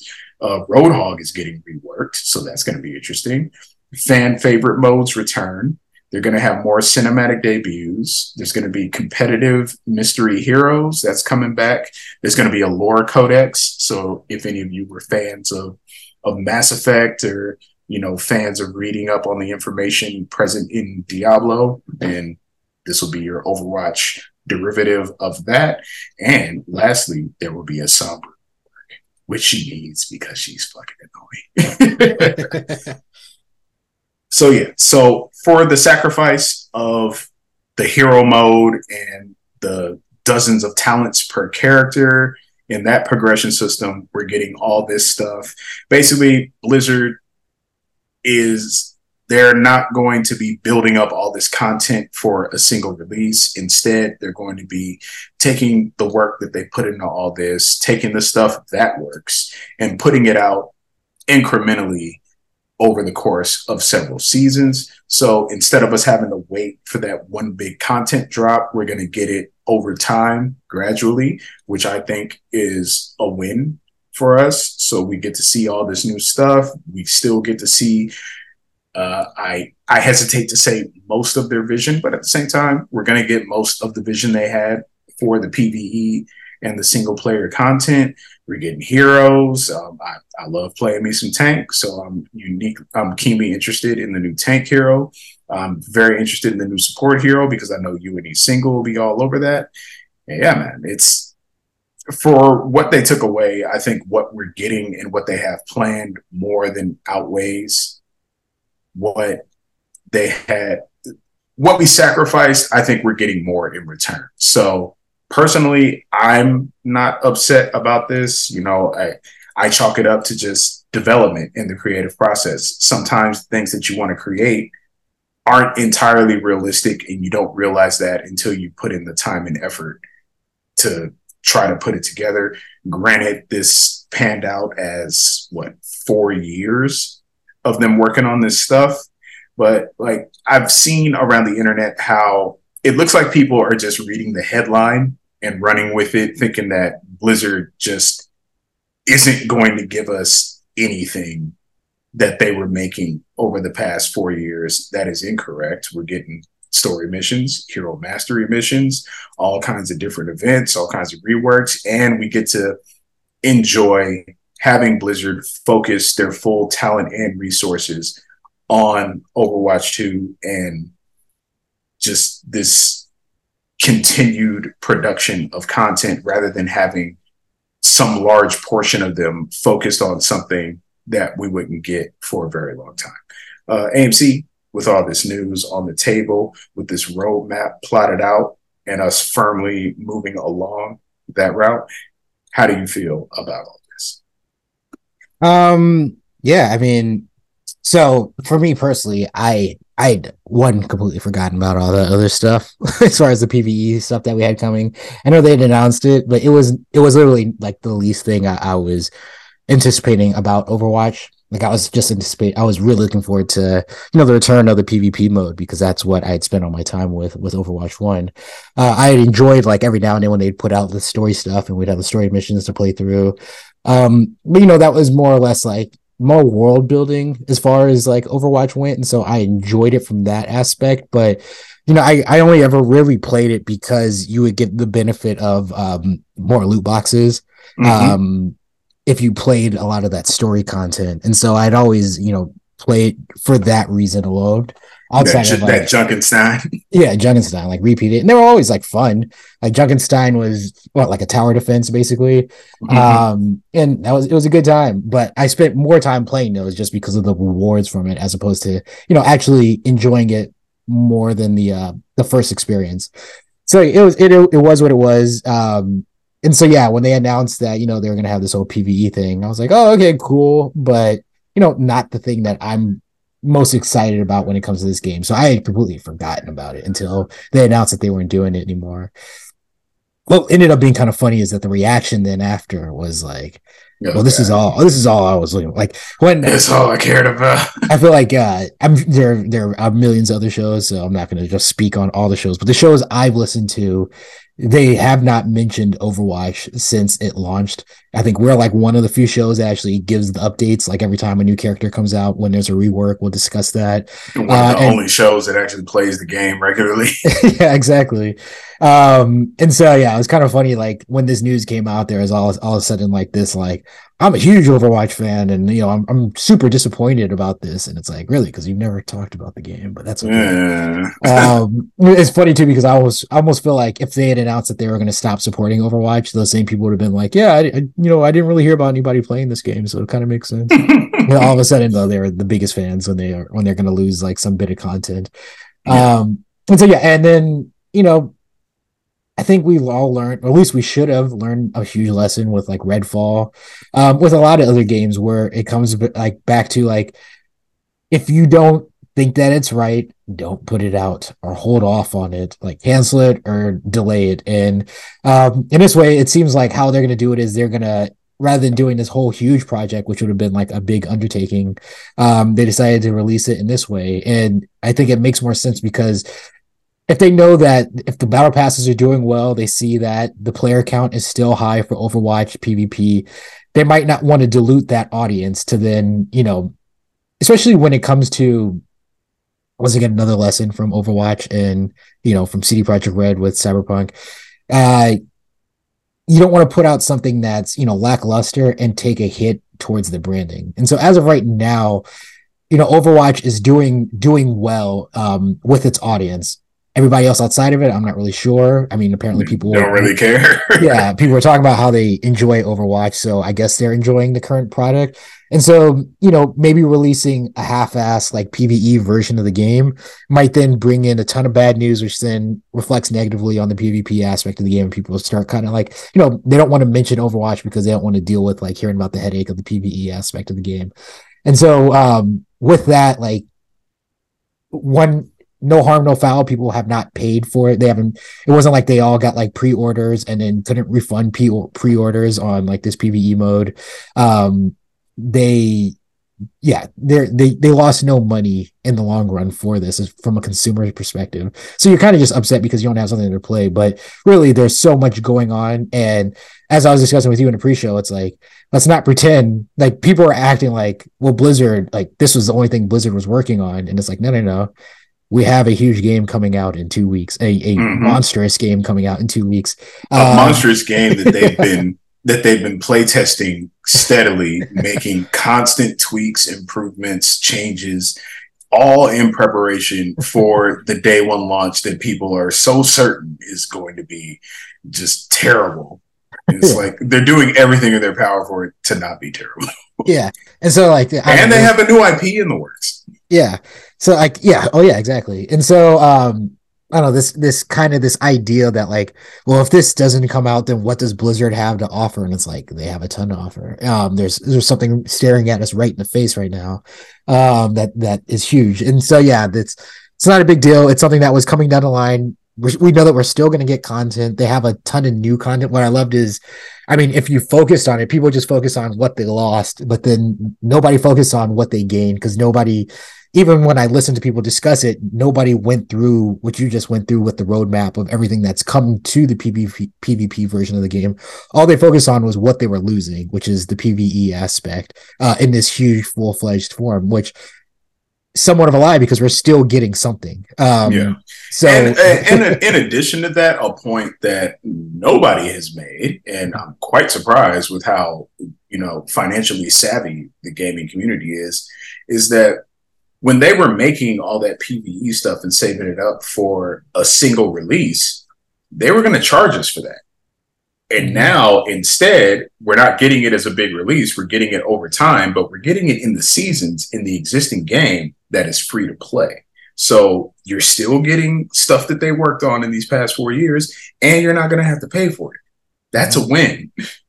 Yeah. And it, going like going based on their explanation of it, it might not have been something that would have been awesome because you know they're they have their their their quality that they, they have to put their seal of approval on it. If they felt like it wasn't going to be there, they actually saved you money on a product that might not have been awesome. And so, mm-hmm. if anything, they did the right, they made the right choice. And so it is kind of you know it's I was gonna say upsetting, but whatever. Um, but it is a little upsetting that people have decided to just focus on this one thing without like looking at the big picture and seeing like, oh no, we're still getting a ton. It's just we're not getting this one thing.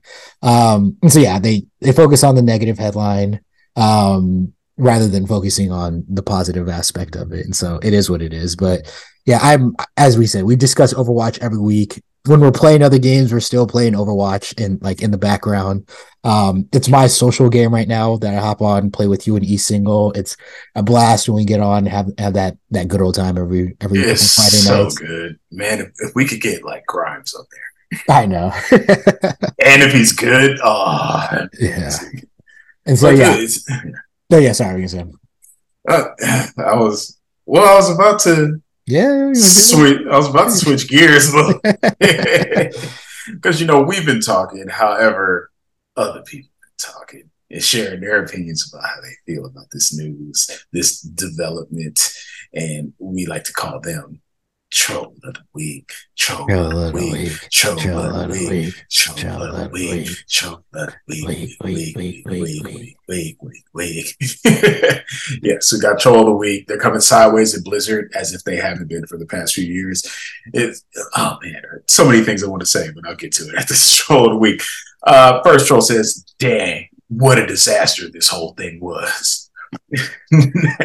this whole thing. This whole thing. Ah, so so they did this so they could charge for characters now. Well, good thing I jumped off. they don't charge for characters. You can unlock them in pretty short order if you just play the game. Uh, what a disaster this whole thing was. Like the whole thing, disaster. They were trying to make something they realize that they bit off a bit more than they could chew, and they're going to give us the parts that are good, that work. We're not going to have to pay for it. That that's a beautiful disaster, in my opinion. Uh, next troll says, "LOL." Just like with Halo, you can't take these guys at their word at all anymore. At least this game was free, I guess. Well, not every day a troll sees the silver lining. yeah, I will say uh, this is kind of funny because that is like somewhat true. It's like the EU or whatever, everybody who's held off on this acquisition saved Microsoft a little bit as far as like more negative headlines because yeah. you know if they had acquired Activision and then they announced that this PVE was getting canceled, people. Oh, like, uh, Phil Spencer! Uh, how did how did how did Phil Spencer ruin this? Also, yeah. Oh, well, um, there, there's a troll who talks about it a little. Oh, okay, okay. I jumped the gun. My bad. Next show says so that makes Overwatch 2 literally entirely 100 percent pointless again. pointless again. Yeah. like when when was it pointless the first time when you thought you were getting PVE stuff that you were looking forward to because then it wouldn't have been pointless now, would it? But you know, people keep reiterating the idea that Overwatch 2 is pointless because it it overwrote the original game. It it took away quote unquote 6v6, which I think is the best change that they could have possibly made. We're, we're getting better, more competitive matches, individual skill levels shine a whole lot more. And it's it's just a lot easier for it's a lot easier and a lot more fluid for an, a particular match to have like that give and take, that back and forth, people adjusting, changing. Like, yeah, man, it it's six v six it was just too many damn bullets. It was too many damn shields. Too many damn tanks. yeah. Like if, if anybody got the momentum, they pretty much had it. Whereas with 5v5, that can still happen, but you gotta you gotta earn it. Like your gameplay just has to be tight, your tactics have to be tight, your team has to be tight. I feel like this is so far the best iteration of Overwatch, especially with the new characters. I mean, Lifeweaver alone is just presents so many options with what you can do. Like that that flower pad that lifts alone, it, the things that it applies to and the ways that you can use it completely change the kind of strategies and the things that a team is able to do. Like you can completely just neutralize an ultimate by taking it off the field. You can move a turret, put it on higher ground. You can save your homies. You can help your homies get to higher ground. Like what the good Lifeweavers are starting to emerge and they are making their presence felt because I've had my life saved several times. and all that does is keep me on the battlefield longer, allow me to get more eliminations, and continue to be an asset to my team. So Overwatch 2 has brought a lot of positives with it. It's not pointless. Get over yourself. Next troll says, canceled. It's like Microsoft already owns them. there we go. oh, yeah, yeah. I, I imagine because what Microsoft canceled Scalebound and that's about it. Like, what else has Microsoft canceled in order for them to earn that kind of remark? Like, yeah. Scalebound got canceled. I think they're just saying just it, it being a disaster. yeah. so just any any negative headline is like, oh, it's like Microsoft. Uh, nah, Phil Spencer did it. Yeah. Next troll says lazy, coward. I'll still play it because it's free though. Another one of these fiscally savvy gamers that just hates hates things, still plays them. mm-hmm. I hate it. I'll see you online about yeah. 10 minutes. Next troll says, What a failure of a sequel. Failure. The the sequel that has over 130,000 online players in, in a given hour has over 700,000 active players in the past 30 days, 22 million hours of Twitch stream watching, and 100,000 peak viewers. I mean, the only low stat there is the peak viewers, and that's just in the past month. But by and large, people are playing Overwatch, having a good time. We get on, we always get games, but you know, there are trolls who feel otherwise. Where you go? Uh, feel bad for the five people still playing this trash. A so what? AMC, E single, Ghost Rat, somebody else that we don't know, and what we're just playing against ourselves. Mm, like yeah. we we get games very fast there we always play against new people. And the game tells you when you played with people that you already played before because you can't endorse somebody twice. And they'll you know i'll see people that i played with before but all the time i always have at least one person who endorse. So there's definitely more than five people. It's definitely not trash. Get over yourself. Next troll says overwatch 2 is such a joke. Just let it die. Yeah the the game that's thriving and living. Just let it die. Next show says dead. Oh no, wait a minute. Next show says Blizzard is a trash company, perfect for Microsoft to acquire. this was literally the only interesting thing about Overwatch 2 for me. Literally. Literally. Next show says, so this definitely solidifies this as the worst sequel of all time, right? Basically, a scheme to make a predatory shop burn every ounce of goodwill the series has. Hope they get sued to oblivion. What are you to sue them for? What's that lawsuit? This free game. Yeah, the goodwill is it being a free game. this free game I've been playing for hundreds of hours, waiting for this additional content that had not been made yet, had no release date, had no price. Nobody paid for it. Nobody pre-ordered it. Where's the damages, homeboy? You're gonna get laughed out of court into oblivion. Next troll says, Man, I really love Overwatch, but it's a shadow of its former self. Just a disappointment after a disappointment now. Yeah. Shadow of its former self. You mean the game, the version of the game that has the most characters, the most modes, the most content, the most skins, the most icons, the most heroes. Shadow of its former self fuck out of here. Next troll says Blizzard fans are masochists. They help Bobby buy his yacht, and in return, he bends them over. It's bizarre. Always somebody. Why are people so on this whole bending over? You're getting bent over. It's like, hey, Bobby gave me a game that I've been playing for six years. Bobby gave me a game that has some of the best long term support of any game out there, high quality, excellent experience. Bobby can take it if he wants it.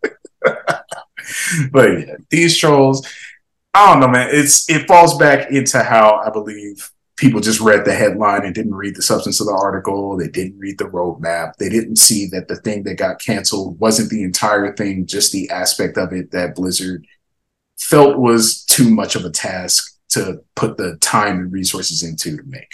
So they made a judgment call for the good of the game as it is. They're going to be giving us the stuff that works and the stuff that's good over time. They are not going to be charging us money for it. That is a win. We're getting new heroes, new modes, new content.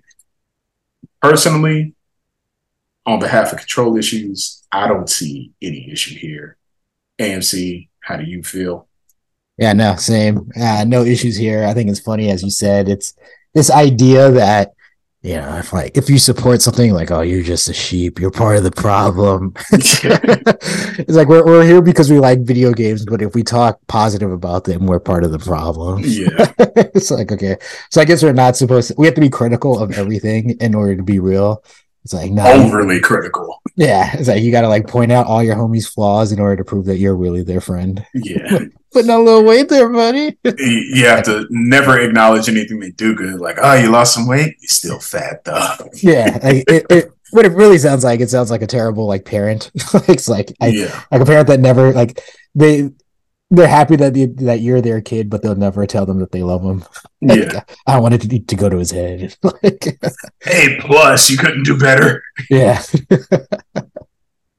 this picture's not going on the fridge. It's yeah. terrible. And it's like I gotta I gotta give him shit so that that A never becomes an F. so it's like so the A is never good enough because I don't want them to ever get an F like these are the kind of people going back to the bad parenting thing like these are the kind of people if they were parents it's like their kids are just waiting for them to die so they can get the house. Yeah.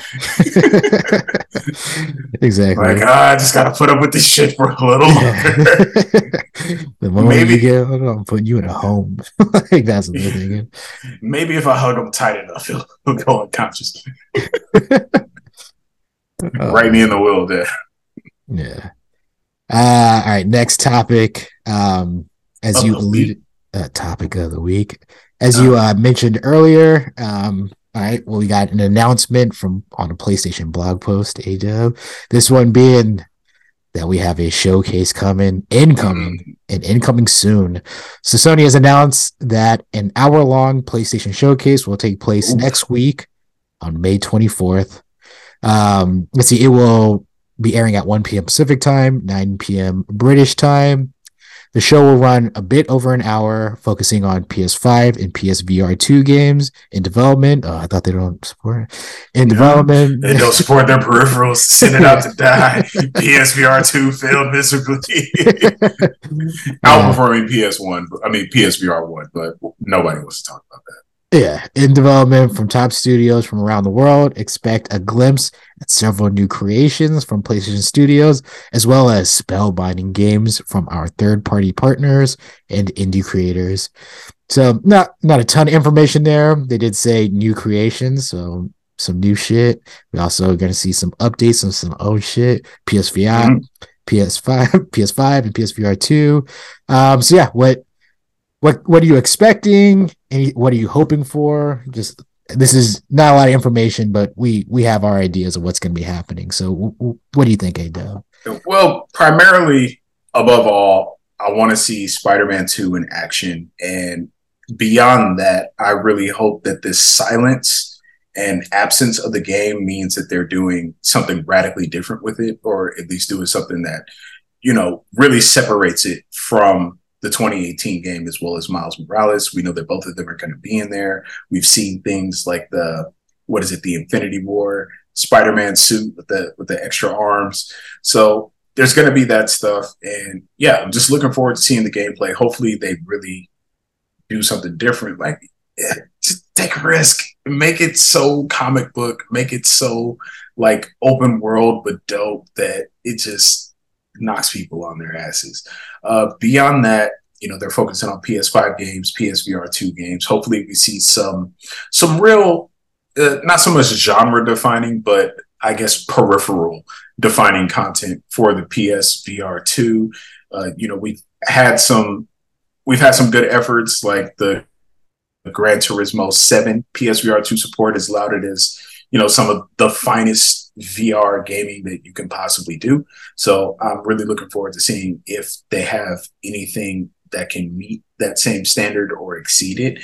Insofar as games, you know, I'm I really hope that we could see uh, The Last of Us Factions 2 at long last. I know that Naughty Dog put out a teaser image where they show like a, a derelict cruise ship that was docked in a, an overgrown part of whatever location that it's going to be taking place in. They've been working on it for an extremely long time, and I think that would be that would be the thing that's most ready and most able to not only you know wow people get people excited have something to look forward to because people love the factions from the original the last of us and naughty dog seeing that success and seeing that that community love they decided to make it something more than just an additional mode for the last of us part two. So yeah looking forward to seeing that how robust and blown out it is. I would love to see a new ip don't care who's making it, don't care what it is. I just want to see something new, something first party that'll, you know, get us excited again. And lastly, I want to see the reappearance of Little Devil Inside because that was an indie game I was looking forward to. Somebody online was keeping me abreast of what was happening with the development of that game ever since it was, you know, successfully funded on Kickstarter. I believe it was a Kickstarter game. And then Sony got involved and now it's being marketed as an exclusive and it looked like it was coming together. They had an overworld map. They had like the character traveling on a train. You know, they had the combat. Everything was coming together. So I'm hoping that that can reappear and we can possibly get a date for it. Anything else will just be icing and a bonus. So that's me. AMC, what are you looking forward to? What are you expecting? Um, pretty much in line with what you're saying with expectations as far as Spider-Man 2. We know that game's coming this year, so we're waiting for that info blowout. This would be the place.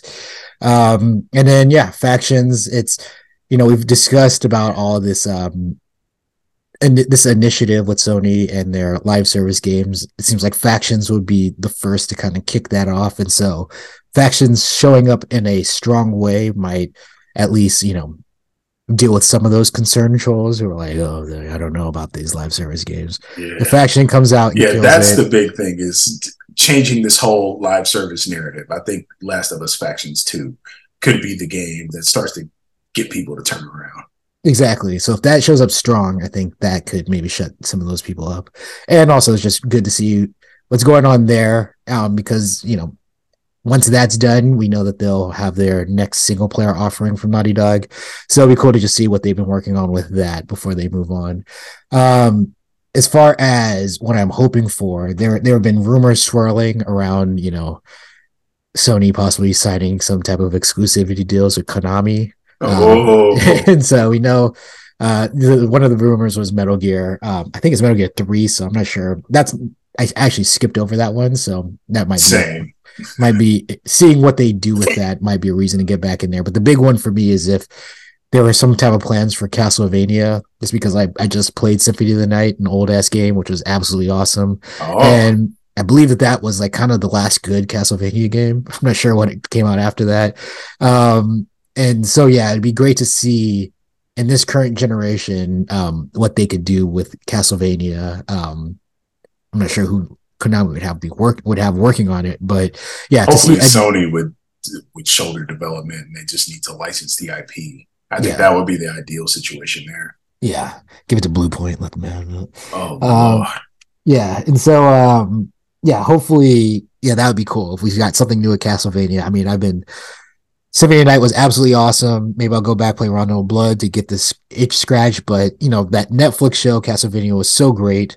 Um and yeah, I feel like we're due s- uh, some new IP as opposed to going back and playing old IP to scratch that Castlevania itch. And so if we got some type of announcement for that, that would be great. Um but yeah, that's well, that's you you raised a good point actually. That and you know, no pun intended, but Bluepoint. Uh, I think everyone forgot about them and the fact that they're developing like their first debut game rather than a remake or a remaster. So we might even see that debut yeah, that would be awesome. or revealed, I should say, not debut. But, and know, then we don't know what uh who uh supermassive did they make returnal or who made Uh, returnal Housemarque. housemarque so yeah it'd be kind of cool to get an update with them too even to see what they're working on um Yeah, they churn them out pretty fast. yeah so um yeah there's there's definitely some options they have a ton of studios um and so yeah it'd be great to just kind of see what they've been working on and especially like i mean it, i guess we'll it'll be a little bit but you know god of war is out so we also got to hear what sony santa monica is up to but it might be a little bit early in the Yeah, it's of what they're way early for that. Um yeah 'cause i think we just got like new game plus like a month or two ago for ragnarok so uh we'll see We got a Twitter post about Sony Bend, and they're working on a new game that's inspired by Syphon Filter, apparently. yes oh that'd be awesome So hopefully that pans out. I would love it if it's just a Syphon Filter reboot. Just give me that good shit. But we'll see. Uh, I would I would love to be Gabe Logan one more time. Yeah. Um, and so yeah, it's uh there's there's a lot to look forward to. Mainly the big one, obviously, from our expectations, is that uh Spider-Man shows up in a big way because I you know we both skipped over Miles, and so I think um I'm I'm not gonna speak for you, but I know for me, I want to see what they're doing to take it to the next level because Spider-Man 1 was absolutely awesome. And you know, Miles was good. Um, from by all accounts for the people who played it, they enjoyed it. But um yeah, single loves it.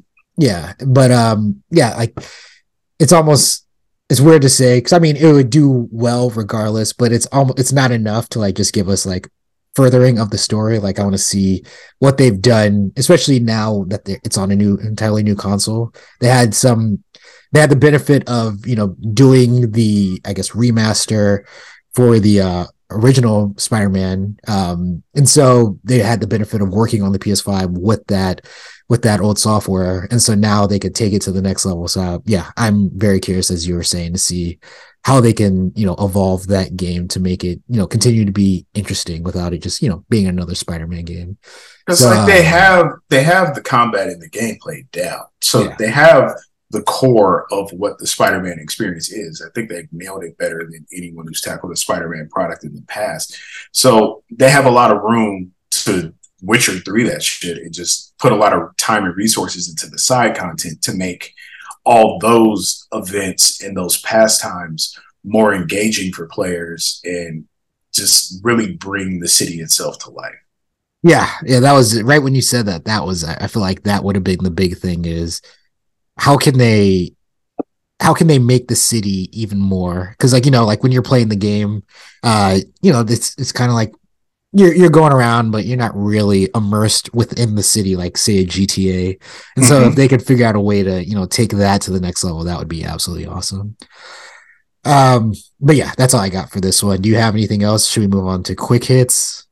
I think it's quick hits time. Quick yeah hits, it's quick quick hits hits, quick hits. quick hits, what, quick what you got Crickets, crickets. Uh, an interesting one. I mean, as we get closer to the release of Diablo 4, we're starting to get a little more pertinent info about what it's going to be offering to players. And we got some news about the accessibility features that it will be including, which Diablo 4 will have over 50. So, uh, some of the ones that are highlighted in this article, courtesy of IGN, Adam Bankhurst, uh, they have dexterity assistance and this one, the first feature discussed was button remapping, and Blizzard confirmed all inputs, keyboard, mouse, and controller can be changed to whatever best suits them. Furthermore, players can swap their left and right analog sticks on controllers so they can control their most vital button and analog stick inputs with only one hand. Another feature is tied to skills in the action wheel, and it will allow you to choose if you want to change a button hold into a toggle.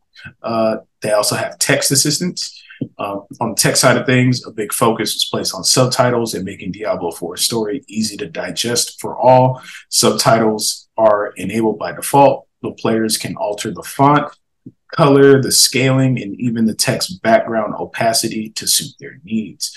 Uh, for those for those who love playing as a team, they'll be happy to know that speech to text software is implemented in Diablo 4 that will transcribe what you say via your device's microphone into chat. Uh, Blizzard notes that this will be especially helpful for taking down massive world bosses as they are meant to be taken on with your friends. Uh, game is my computer The game also has vision assistance. Uh, vision assistance was discussed, and font and cursor resizing was the first feature highlighted. There'll be three options for text small, medium, and large. And Blizzard has ensured they will look just as good no matter which size you choose. Audio cues will help players locate items as it will play a sound when a cursor pops over one or as they get near one. Uh, considering Diablo 4 is all about loot, Blizzard has enabled a feature that will let you choose to only have those cues play for items of a certain level of rarity or higher. This is something that I might turn on just so that I can have an additional audio cue when a legendary comes out. it just build that up a little bit more like ah, ah. but Diablo's killing it. So yeah, those are just some of the features that are coming to increase the amount of accessibility the players have at their disposal. You know, obviously some of us here control issues probably won't be doing any of this. I may fuck around with that with that audio cue for the different rarities just to see what that cue is and if it adds any kind of drama or effect to the whole scene. Because you know while accessibility features are important for helping people who may have disabilities or you know just can't game as well as they used to to you know have an easier time with their games the accessibility features if they're robust enough and nuanced enough, can also be used to kind of spice up your own game if you want to play. So you don't have to look at accessibility features as something that's only for people who need them. You know, there might be something in there that might make your experience a little more enjoyable or a little more tailored to what it is you want from the game. So AMC, do you see yourself making use of any kind of accessibility features, even to just spice up the experience, or is this something that you're never going to touch?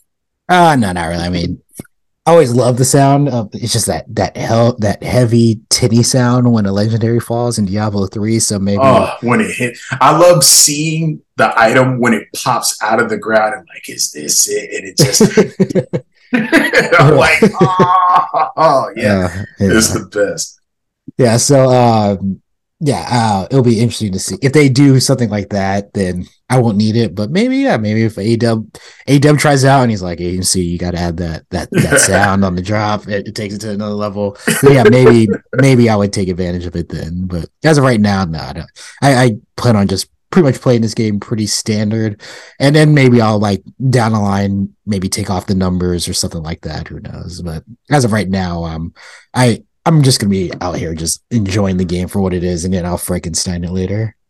For as many people who have had their hands on this game, played all the betas, done all their stuff, digging into the, the skill trees and their Excel spreadsheets, I still don't think the majority of players understand how much larger and more improved this game is going to be over Diablo 3. I've been watching Diablo videos for the past few days, you know, people going into builds, all the all the different changes that they've made to the in-game systems. And I'm just like, I'm doing the math in my head, like, oh, so there's like 120 dungeons, there's nightmare dungeons, and then the dungeons have aspects in them, so you could just you like it's oh my god, it's like you're playing the game, you're trying to get your legendaries, but just this whole aspect portion or layer of the game is like, oh, I don't even have to focus on the loot itself in the early game because I can just focus on doing the dungeons, go get these aspects, which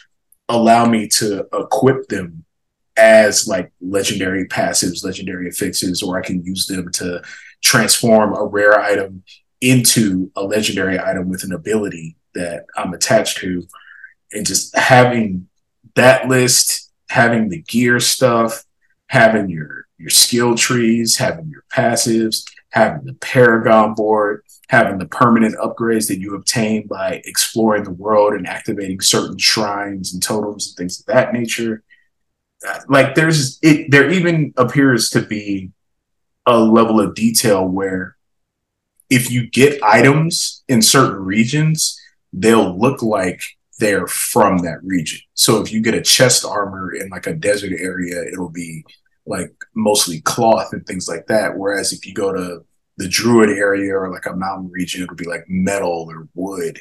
And then there's even some speculation that perhaps if you get the same item in two different locations, it'll have different looks. This hasn't been proven yet, but that's something to look out for. Like there's just just in the way of character customization, transmogrification, and it's it's blowing the doors all the way off of Diablo 3 just on paper. So I can't imagine once I get this in, in my hands and I'm playing it the way that I'll be playing it, that it's it's gonna be so much more. So I'm excited about this, looking forward to getting that early access next week. Well not next week, but after that weekend. Hopefully I have that Monday off so I can take another day off and I can get up at this. Oh man. But hey, see, you got any quick hits? Um Nah, nah. I think we we hit everything. Um, let's see where we're at. We are at the we're almost at the two hour mark. So yeah, um, nothing nothing really notable here. I was gonna I was gonna bring up the Mortal Kombat trailer, but it was we'll hear more about the game. It's a cinematic trailer. It really yeah, didn't show yeah, anything unless that was like unless some of that was in engine. Yeah. Then that could be indicative of what the final product might be. But at the same token, you know, we'll just have to wait and see. Uh, yeah. Overall, it looks pretty dope. I like that they're rebooting it and that they're starting over. It'll be very interesting to see how this game.